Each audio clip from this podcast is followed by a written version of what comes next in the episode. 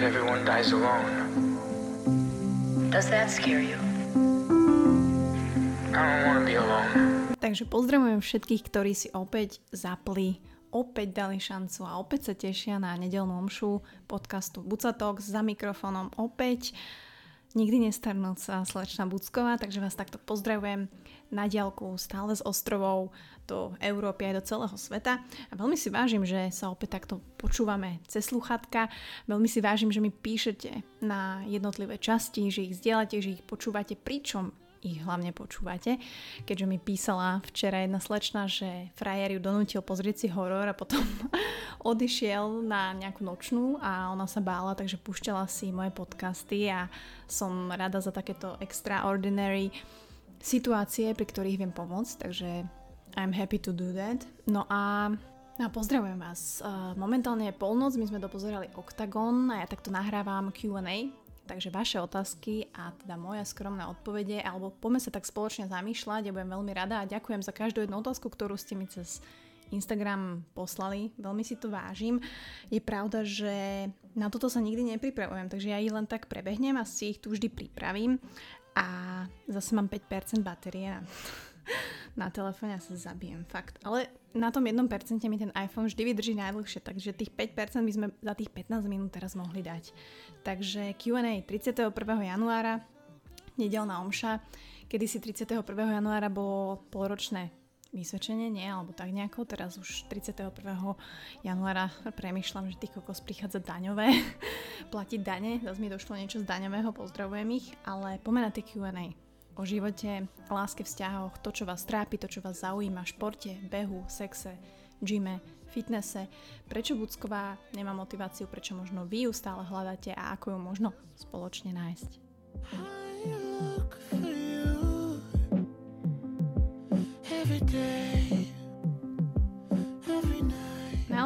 Najlepšou, otázkou, asi najviac úprimnou začnem eh, hneď prvou.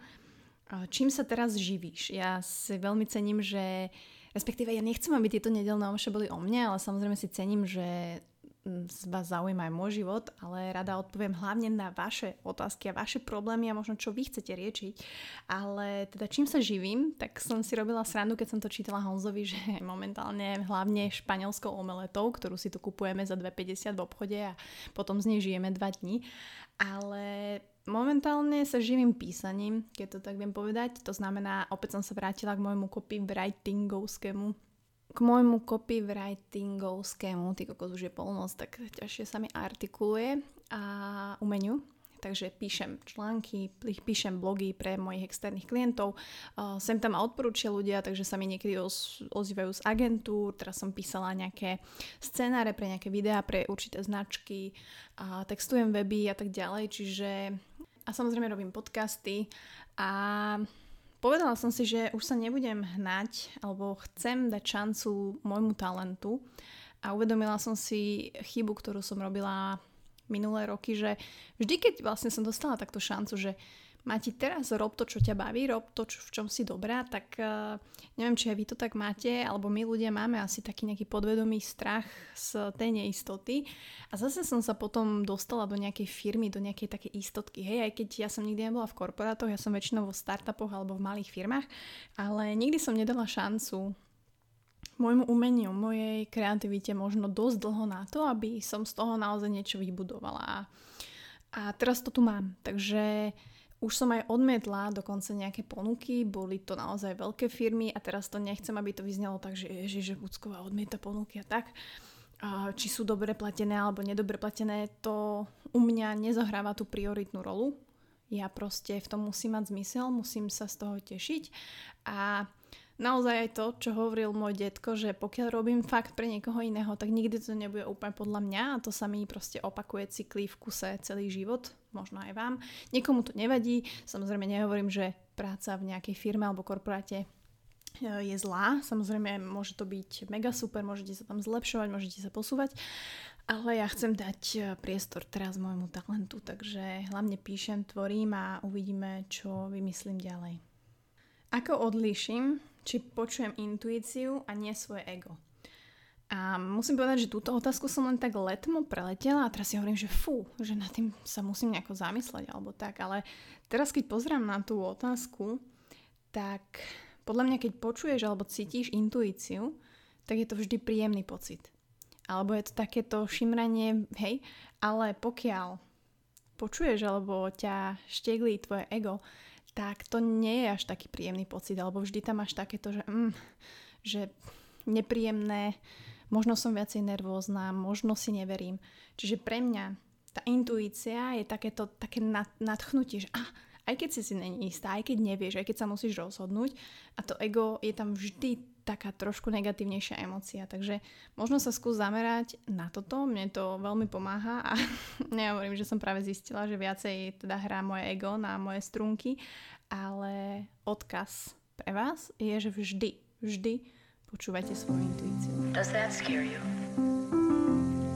I don't want to be alone. Prečo taká krásna, inteligentná, nadaná, sexy Amazonka, ďakujem ľudská, tak často sama seba dáva dole. Prečo? Um, neviem, či myslíš, alebo čo konkrétne myslíš. Samozrejme, že ja tiež retrospektívne um, sa pozerám do minulosti a možno keď dávam nejaké porovnávačky, ja som si to minulé tak uvedomila, že že ak dávam nejaké porovnávačky z minulosti, to znamená, že chcem, nehovorím, že ostatným ukázať, ale hlavne sebe, a to teraz sa bavíme o samozrejme issues a mojich insecurities, že už nie som taká, ja neviem, tučná, zlá, nezaujímavá, ako som kedysi bola. A tým, že si to potrebujem stále dokazovať, to znamená, že to stále nemám v sebe vyriešené. A to môže byť čokoľvek vo vašom živote pokiaľ si neveríte a dávate sa dole, ako ľudská tuto píše, že ja možno často, tak to znamená, že to nemáte v sebe vyriešené. A nehovorím, že sa to dá zmeniť zo dňa na deň. Um, nehovorím, že teraz všetky motivačné citáty postavte sa každé ráno do zrkadla a povedzte si, že si krásna. To je pekné, to je fakt pekné, ale koľko z nás, koľko z nás to reálne urobia a koľko z nás to vedia precítiť a koľko z nás to reálne tak myslia.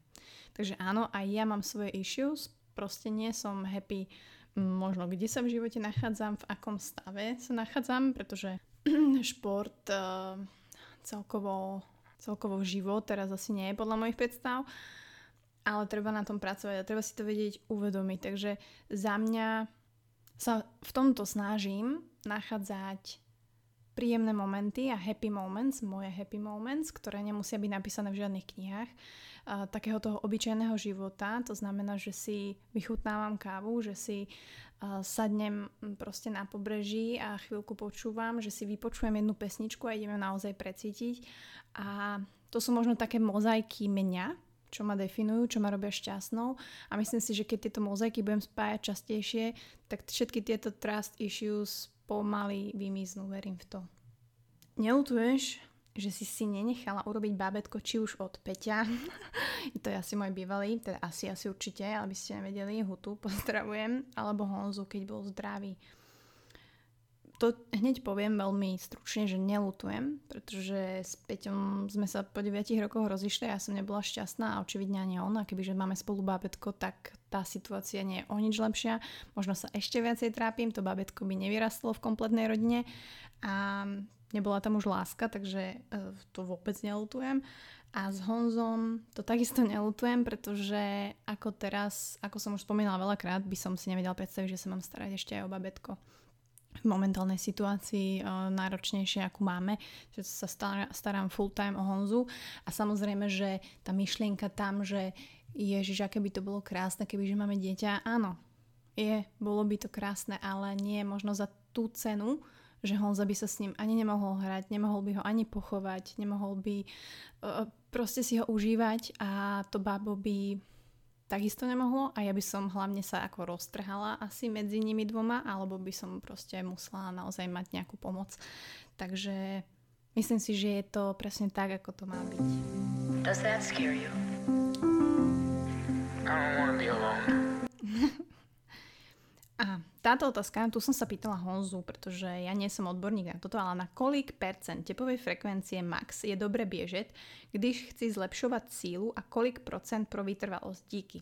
Pozdravujem Ondro, díky za otázku, ale že vraj nie je dobre položená, odkazuje Honzík, a že je úplne jedno, ako máš tepovú frekvenciu, pokiaľ chceš budovať vytrvalosť alebo rýchlosť. Čiže nie silu, ako si ty písal, ale rýchlosť. Takže možno mi napíš do správy, ako si to myslel. Každopádne, ako hovorí Forrest Gump, behaj, behaj, behaj a behaj ešte ďalej. Aj za dedinou, aj za mestom, furt behaj. Máš nejaký zvyk, ktorý považuješ za super užitočný v tvojom živote, okrem začínať konverzáciu polite, takže milo prekladám. Myslím si, jeden z najlepších mojich zvykov je ráno si spraviť úžasné espresso alebo nejakú kávu alebo proste fakt každý omiela tieto rituály, ja viem, je to proste všade, ale ja chcem vedieť od vás, aký vy malý, alebo je veľký, alebo je stredný, alebo stredne veľký rituál máte ráno. A teraz e, určite chlapi mi budú písať, že idú hneď na kaďaček s mobilom a s novinami, čo môže byť. Ale reálne, že čo máte vy? Aký je váš rituál? Nadýchnete sa na balkóne, chvíľku tam stojíte, alebo je to taká čaj, alebo je to milovanie s partnerom a tak ďalej. Takže my naozaj s Honzom si zakladáme na tom, že každé ráno máme spolu proste 5 minút v posteli a teraz to by znelo divne, ale že ležíme, rozprávame sa, vnímame jeden druhého, hladíme sa, počúvame sa, voňame sa a proste aj keď v tomto hektickom dni, mesiaci, živote uh, si tých 5 minút určite na partnera nájdete. A niekedy tam môžete ležať aj len tak bez slov a uvidíte, ako neskutočnú energiu vám to dá.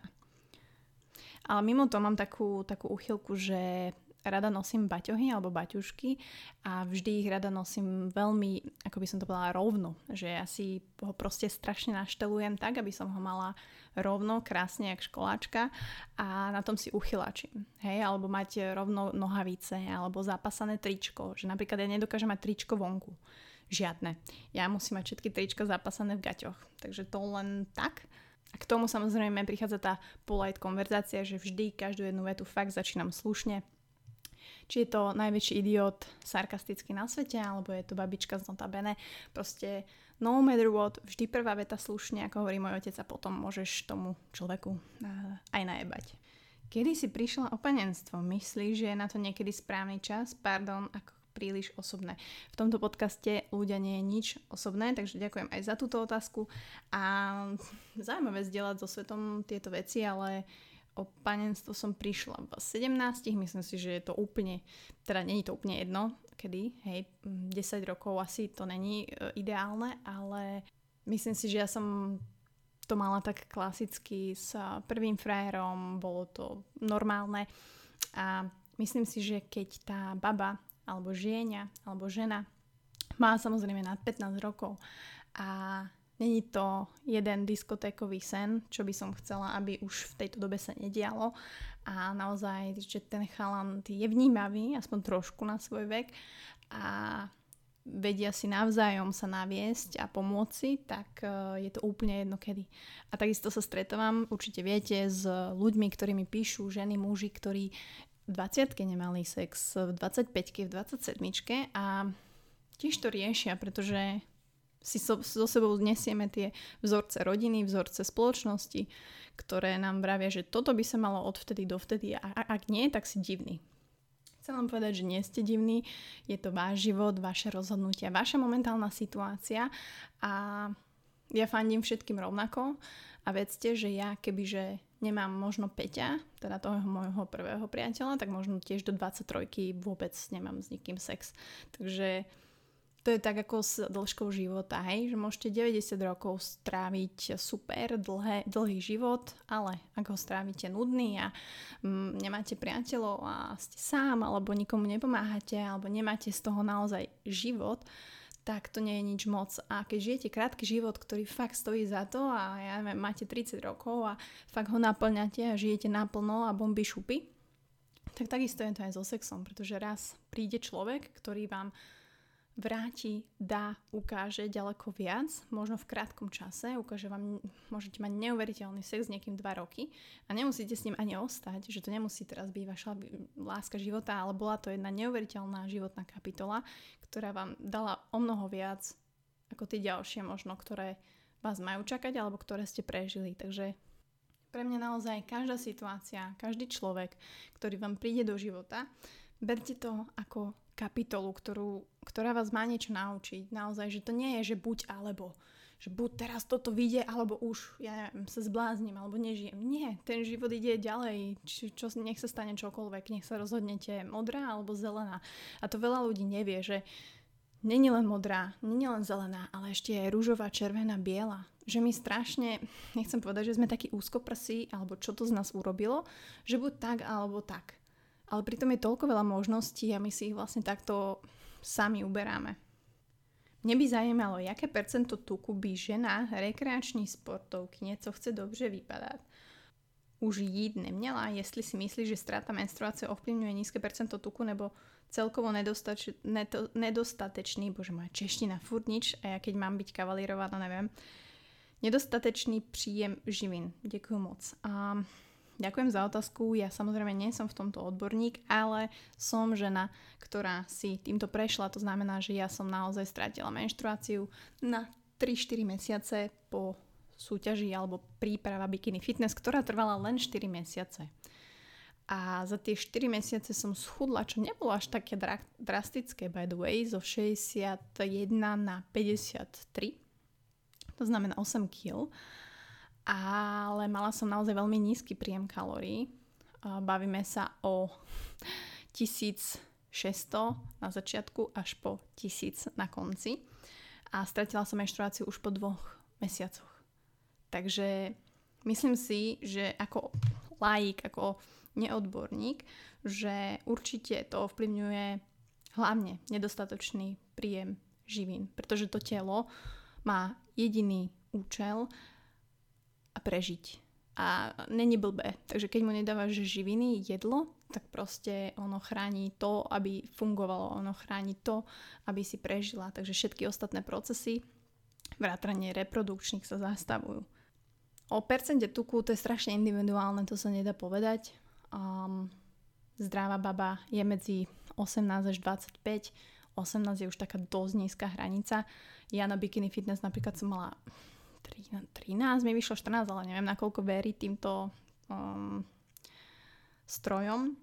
A niektoré baby, ktoré majú 15 celý život a vôbec ani neriešia nejakú strávu alebo nejaké diety, vyzerajú úžasne, majú menštruáciu, sú zdravé. Čiže je to veľmi individuálne, je to hlavne ako rýchlo sa toto deje, ako to telo to dokáže spracovať, ako nespracovať, ako veľmi v tom hrajú mental issues a tvoja psychika. Takže toto rieši samozrejme aj Honza napríklad so svojimi klientkami, ktoré k nemu prichádzajú častokrát bez menštruácie. A proste u nás doma sa deje také, že mi len kričí láska, láska, neviem kto, neviem kto, píp, píp, nemôžem spomínať, dostal menštruáciu alebo tak, tak sa tešíme, hej, že naozaj akože dobrí fitness tréneri fakt častokrát sú psychológovia a možno ak to nevie lekár vyriešiť a vždy sa teda odporúča aj, aby teda v prvom rade to riešili s lekármi, či už Honza alebo môj brat, tak uh, naozaj takto sa tie baby bohužiaľ fixujú, ale zase som rada, že to aspoň chcú riešiť, pretože som sa stretávala s názormi bab mladých 18 až 20, že mám, ja mám 3 roky, ja nemám 3 roky menštruáciu, ja že ty vole, čo, čo? Však to je proste naše ženstvo, to je to, čo by sme sa mali starať primárne, že to je proste naša mantra, a tým babám to bolo jedno, takže ja som rada, že táto osveta sa trošku rozširuje a že naozaj tie dôvody toho byť chudý už prestávajú byť tak silné, aby sme za to obetovali naše ženstvo a našu menštruáciu a naše fungovanie. A vlastne táto otázka hneď mi blikne posledná časť moja s eh, pánom doktorom Harbulákom, presne čo sme sa bavili o možnosti mať detičky, o tom, že ako myslieť na tú budúcnosť, ako naozaj niektoré mladé baby si takto poškodzujú zdravie a možno by v 30 alebo v 35 chceli mať tie deti, ale už nejdu. Takže kto inak nepočúval, tak si ešte kľudne pustite, budem veľmi rada za feedback a ak sa to bude šíriť medzi ženy ďalej. No a dáme poslednú už dneska, ako sa zbaviť trust issues vo vzťahu. Žiarlivosti napríklad a tak ďalej. A táto otázka sa objavuje v každej nedelnej omši, ak je Q&A. A je zaujímavé vidieť, že ja vám to takto poviem. Ani jeden človek, ktorý toto počúva, ani človek, ktorý je za mikrofónom, nie je 100% vyrovnaný človek. Všetci tam vonku máte určite nejaké trust issues. Či je to vo vzťahu, či je to k samú v sebe, či je to k rodičom, či máte proste nejaké vzorce od mamy, od oca. Každý máme v sebe issues. Žiarlivosť je ľudská emócia. Je to proste... Je to jednoducho zvýšená obava o stratu. A keď si to tak zoberieš, tak na tom nie je nič dobré. Je to proste komplex negatívnych emócií, hnevu, pocitu menej cennosti alebo niekedy úplne vyhrotené depresie. A každý z nás určitým spôsobom má v sebe pocit vlastnej nedostatočnosti. Proste ja som toho dôkazom, veľa ľudí je toho dôkazom a je len na nás, ako sa to u nás konkrétne prejavuje na vonok. Hej, u mňa je to napríklad, že si neverím, že dokážem v niečom uspieť že ja ten môj pocit e, nedostatočnosti premieňam možno v, do toho pracovného prostredia alebo do toho, že nie som dosť dobrá v rámci projektov alebo že sa nedokážem realizovať. Ty to máš, ten pocit vlastnej nedostatočnosti voči partnerovi. Bojíš sa straty o partnera, o tú lásku, o tie pocity, čo ti dáva. Môže to vychádzať z rodiny, z vzorcov, ktoré si si pobrala od mamy, čo si možno videla doma, ako sa tvoj oco správa k mame, ako sa mama k otcovi a tak ďalej. Čiže tam musíš ísť ty do hĺbky. Nehovorím, že sama, nehovorím úplne, že s odborníkom, ale ísť do hĺbky. Naozaj sa pozrieť na tvoju históriu, na to, kedy to začalo, či si mala podobné vzorce, keď si bola malá. Či ti možno niekto dával najavo, že by si mala mať ten pocit vlastne nedostatočnosti. Ak si si odpovedala, že áno, nájdi túto situáciu, nájdi toho človeka, nájdi ten pocit, pospomínaj si na to a začni odtiaľ. Začni to rozvíjať ako vetvy na strome, kľudne si to napíš, nakresli, pretože keď nájdeš ten zdroj, budeš vedieť, kde je problém a budeš vedieť riešiť. Tak ako sa hovorí, že, že neriešte príznaky, ale pôvod. Pretože toto všetko, čím sa potýkate, tieto všetky otázky, ktoré mi dávate, či už máte problémy vo vzťahu, či máte v sebe veľa hnevu, či sa vám nedarí v práci, alebo máte nejaký problém možno s kolegami, že sa neviete začleniť do kolektívu, alebo sa vám nedarí v športe. To všetko sú len symptómy niečoho, čo sa udialo, deje vo vašom živote, čo možno robíte cyklicky stále, čo sa stalo v minulosti. A je to len symptóm, je to len výsledok toho, čo robíte, aké máte hodnoty, aké máte názor na seba, ako možno lipnete na očakávaniach druhých a tieto vzorce sa neprestanú opakovať len preto, že Bucková to povie do mikrofónu. Tieto vzorce viete zmeniť len vy. Ale najprv musíte zistiť, odkiaľ vychádzajú. A ako by povedali moji kam- kamoši Američania, naozaj get to the roots. Ja viem, že to môže bolieť, ja viem, že je to náročné, ja viem, že to nie je len prečítanie si na internete 5 bodov, ako byť fit, alebo 5 bodov, ako get your mental health back, ale naozaj get to the roots. A pokiaľ vám v tom má pomôcť nejaký odborník, tak odporúčam. Takže ďakujem veľmi pekne. Pozerám, chcela by som vám aj ukázať, mám 4% na mobile, takže kamoši 25 minút na 5% batérie s otázkami od vás. Veľmi sa teším. Teším sa aj, že ste dopočúvali túto omšu do konca. Teším sa za všetky recenzie. Ďakujem Ľudskejna, ktorá mi dala poslednú recenziu na Apple Podcast. Veľmi dlhú, veľmi úprimnú. Ďakujem moc. Naozaj je tam 220 reviews. To ako e, moje srdce naozaj plesa neskutočnou vďakou. Ja si to veľmi vážim a že stále Buca Talks žije tretím rokom a že to žijete so mnou, s nami, s týmto projektom, s týmto podcastom že je to naozaj naša nedela a my sa takto počúvame, takže ďakujem za všetky feedbacky, ste úplne super. Či už to zdieľate na Instagrame, označujete mňa a mojich hostí, aby aj oni videli, že naozaj tá spolupráca so mnou má zmysel. No a tento týždeň sa pripravte, pretože vás čaká naozaj jedna z mojich top 5 osobných častí, tak ako ste mali možnosť počuť s Honzikom, s mojou mamou, s mojim otcom, s mojim bývalým priateľom alebo s mojim bratom. Tak e, prichádza časť s mojou kamarátkou Inge, ktorej zomrel manžel. Podotýkam, že Inge má 32 rokov, to znamená, nepredstavujte si nejakú starú pani. Je to naozaj moja kamoška, ktorá bola 13 rokov s jej mužom, frajerom, úžasný pár a bohužiaľ tragicky zahynul, keď sa kajakovali. A prvýkrát o tom prehovorila o čase a bude to veľmi silné. Takže stretnú sa naozaj za mikrofónom dve ženy, ktoré sa potýkajú so smrťou, jedna možno s rýchlo nečakanou, jedna s takou pomalšou vedomou a pokiaľ si na to trúfate a viete, že vás to vie obohatiť a možno sa potýkate s podobnými problémami, tak sa máte na čo v stredu tešiť. Čaute. Every day